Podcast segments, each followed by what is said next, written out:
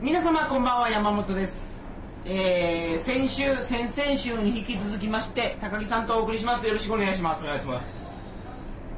今日は何の話をしようかとうんは思ってたんですけど、はいオープニングでねうん言いたいことがあるんです、はい戦隊もんの話なんですいはいはいはい僕はねすごい気になるのが、うん戦隊もんは、うんその1人に対してうん5人で戦って卑怯やって言う人いるでしょ、はいはいはい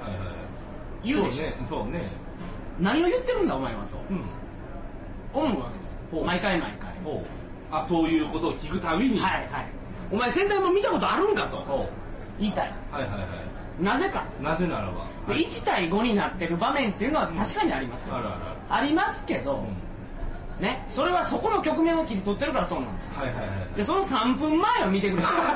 敵の敵の手下が一体何 十そう人戦出てんだ闘員がどれぐらいおるんかとその時点で言うともう最低20人ありますよなるほどスペシャルとかになるとスペシャルっていうかあの監督さんがはい戦闘シーンを描きたいとかになるとう1人10人ぐらいずつ倒しますから もう50人ぐらいいるわけですよはいはいはいだからご50人とうん敵のボスただただし戦闘員で、はなんかすんごいなんかあの主人公と同じような剣を持ってたりとか、はい飛び道具を持ってたりはせんけど、ね、飛び道具はありますよどれがある飛び道具はありますジェットマンのうんグリナム兵でも指からマシンが撃ってましたからああれグリナム兵だったっけ、はいはいあれバイラムは何だったっけバイラムは敵のあの組織のああそうかそうかそうかあれグリナム兵ってい俺うのたち悲しきグリナム兵あ そういうのはあの東映の CD を買ったらわかるよねそうですよ悪を切れ闇を切れって人なんです時をかけてジェットマン って言うんですそれ今のはグリナム兵の歌じゃないのでそれはまた別ですああ売れてたやつ持っとるもんな東映の CD もちろんねはいいやでいやそんなこと言うやったら、うんあのベジータとうナッパが地球に来た時栽培マンおおあれを頭数に数えるか数えんかって僕数えるべきだと思うんですよ数えるべきだそうでしょおうだってあれであれで何人も死んだわけだそうヤムチャとかもう思いっきり殺されてますから最後にチャウズあチャウズは死んでないかあれはナッパ一番かけて死んだよね、はいそうねっていうかあの天津飯もあの気候法を入れてたのあれ違いましたっけえきサイバーマンに気候法ボンボン入れてませんでしたかあれ裁判部裁判員やっとったっけいやまあまあそれはいいとしても、うん栽培マンはあれでしょ頭数に数えていいわけでしあょ数えて OK OK 戦闘員って栽培マンよりももっとあの格が上やと思うんですよああなるほどあつまりつまりその何あのそう地球側の戦車が何人もおるベジータが一人おる、はいこれは全然 OK だと全然 OK でしょ OK や Z 戦士5人集まってベジータ戦っても ね全全然卑怯やないやんみたいな栽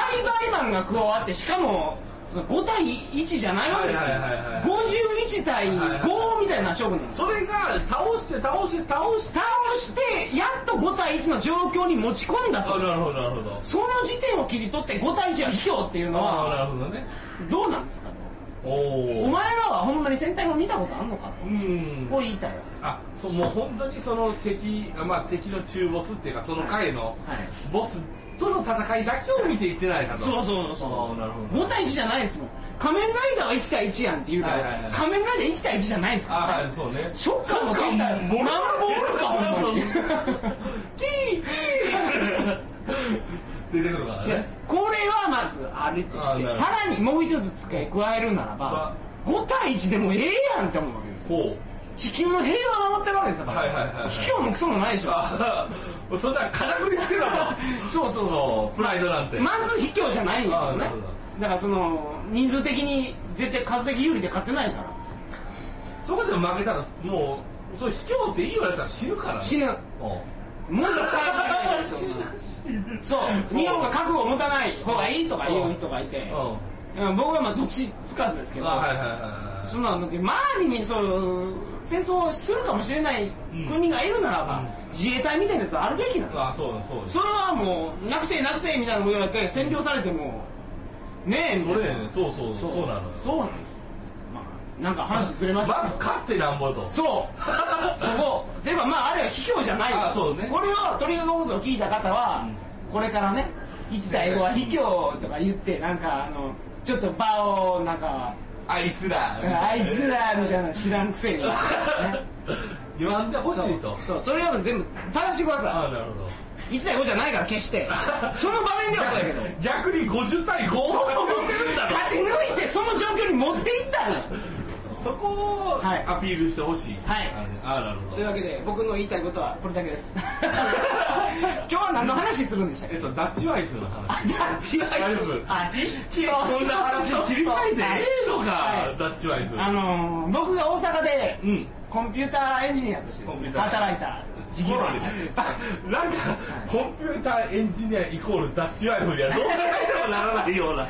その日話だけど本橋ってあるんですよ、日本橋ある東京でいうところの秋葉原みたいなあそうだね名古屋でいうと大須みたいなは感いじねそこにあのあ大須ってそうなんですか大須ってそうあそうだよですねそうだよあそうですね、うんはい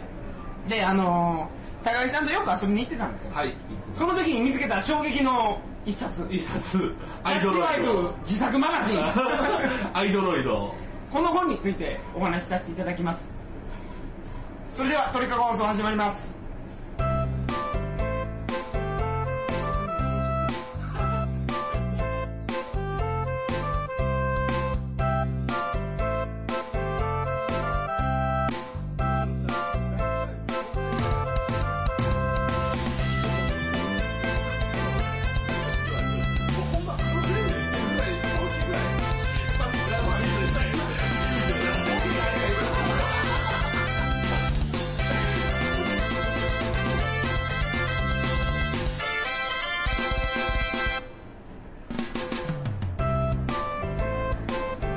改めましてこんばんは2009年7月17日金曜日鳥かご放送第198回をお送りします番組に関するお問い合わせは info.tkago.net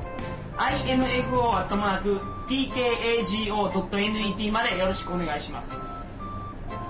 さて本日はアイドロイドのア話イドロイドこの、まあ、オープニングでもちょっと話しましたけど、日本橋に行って日本橋行ってねあのとあるあれはエロ本屋ですかエロ本屋だ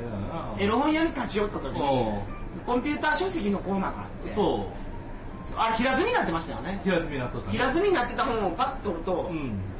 今でこそあの USB 接続のうん膝掛けとか、はいはいはいはい USB 接続のうん鉛筆削り器とあかーいろいろ出てますけど、ね、手なんか手袋とかねそうそうあ足温めたりとかねヒゲ剃りとかあるけどそうあの時代は何もなかったんです危よなかったねその時代に USB 接続のうんオナホールをあ作るそうっていう、そうそうそうオナホールをいかに制御するかっていう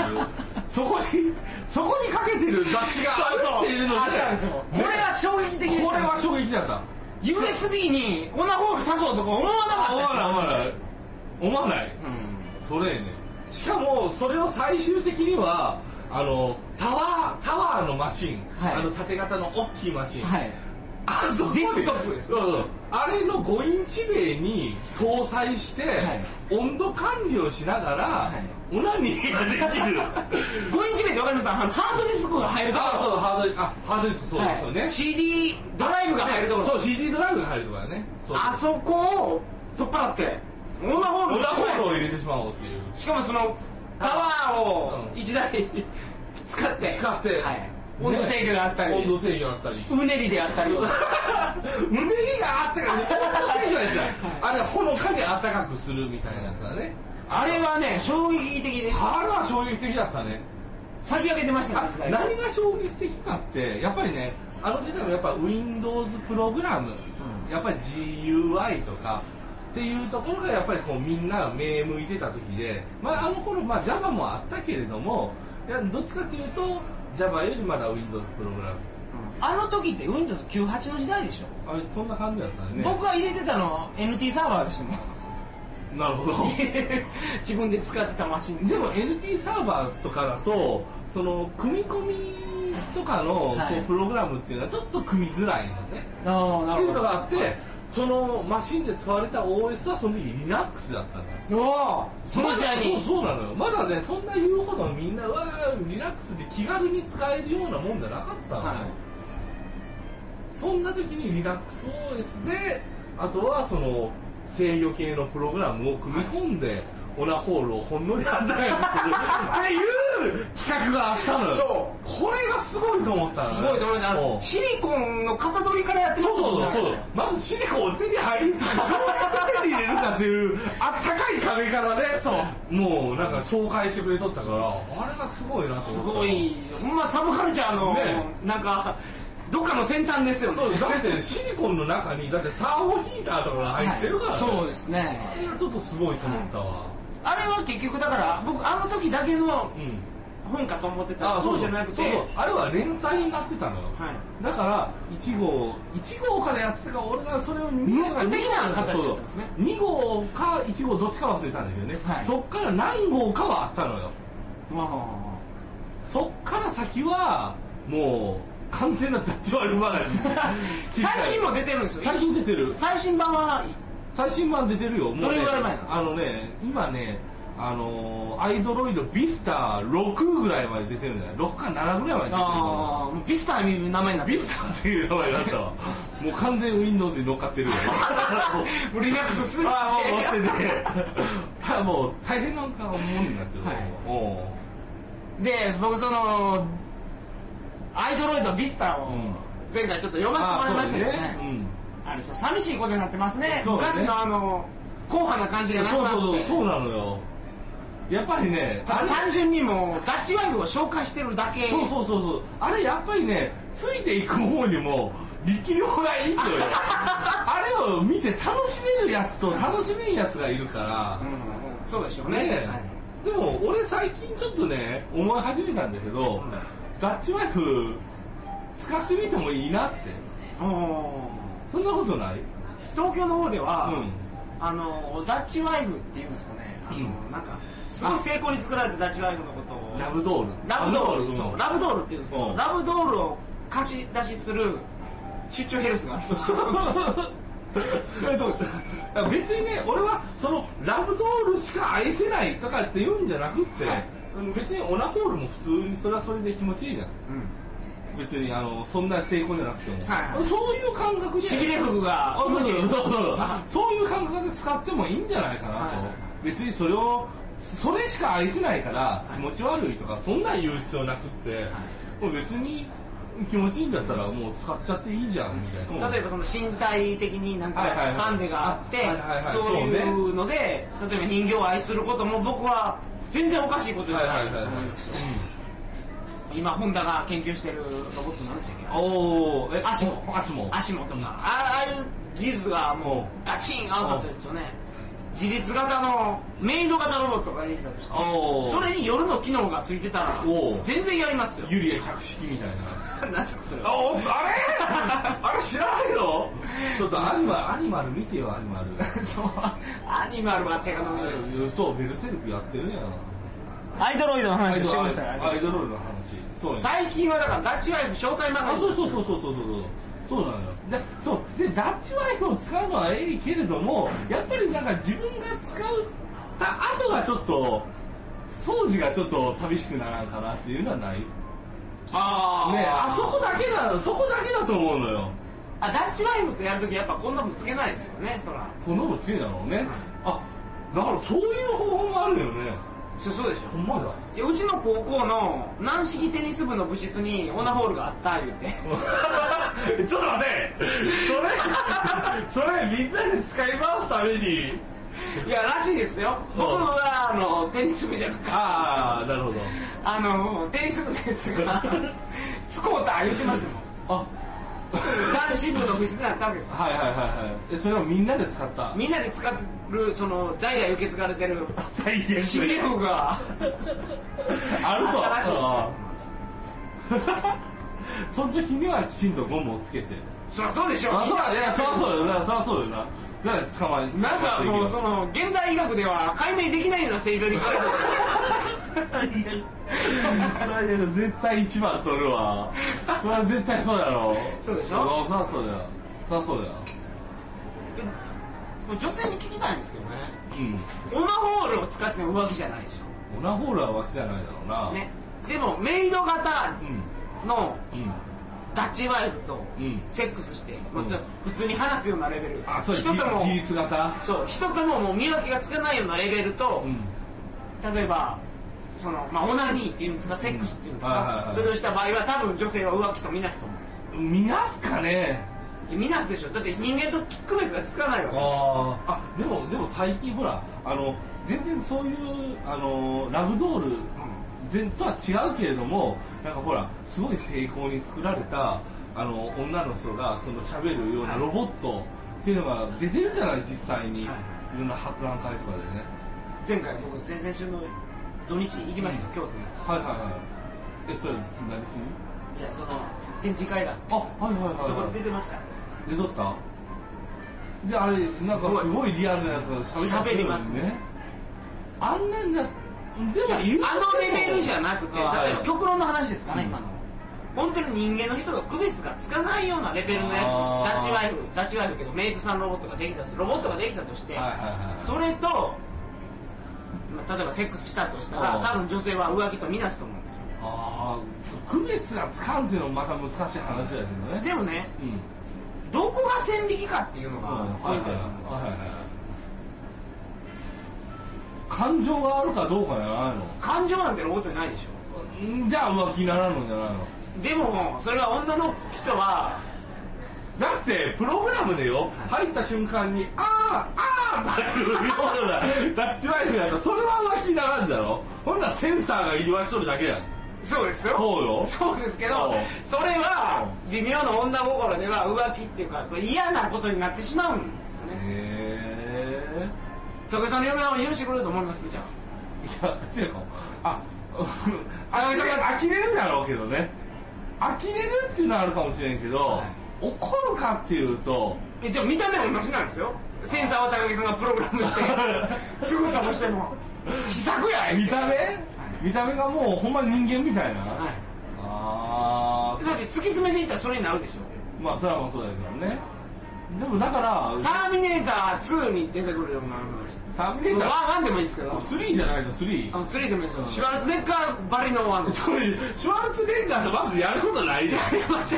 シュワルツェネッガーとはやらないですけどあれぐらいのレベルのあロボットやったあんです3やったら女が出てくる、まあじゃああれでいいですそうだねああそれ実際やってたらだって区別つかんじゃんだってそうでしょあそれやったら確かにでも高木さん使用書持ってるん ですよあこれロボットやからそうそう この仕様通り動くからこれセンサーが声を出してるだけだってはいはいはいいや僕もこれ 女性のわからんよ女性側の意意見として言います全然分かってないけどお前なんかいかにも俺すごい今圧倒されたんだけど全然女側の人女じゃないから想像で言ってますからそうそう全部そうよね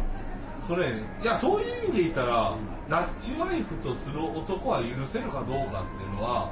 それ聞きたいところじゃあるよね、そんなんだって聞くことがないもんねまず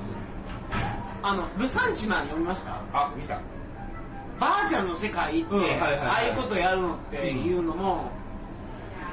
多分秘密にしないとダメなんでしょえうルねサンチマンの最終回ってどんなんだっ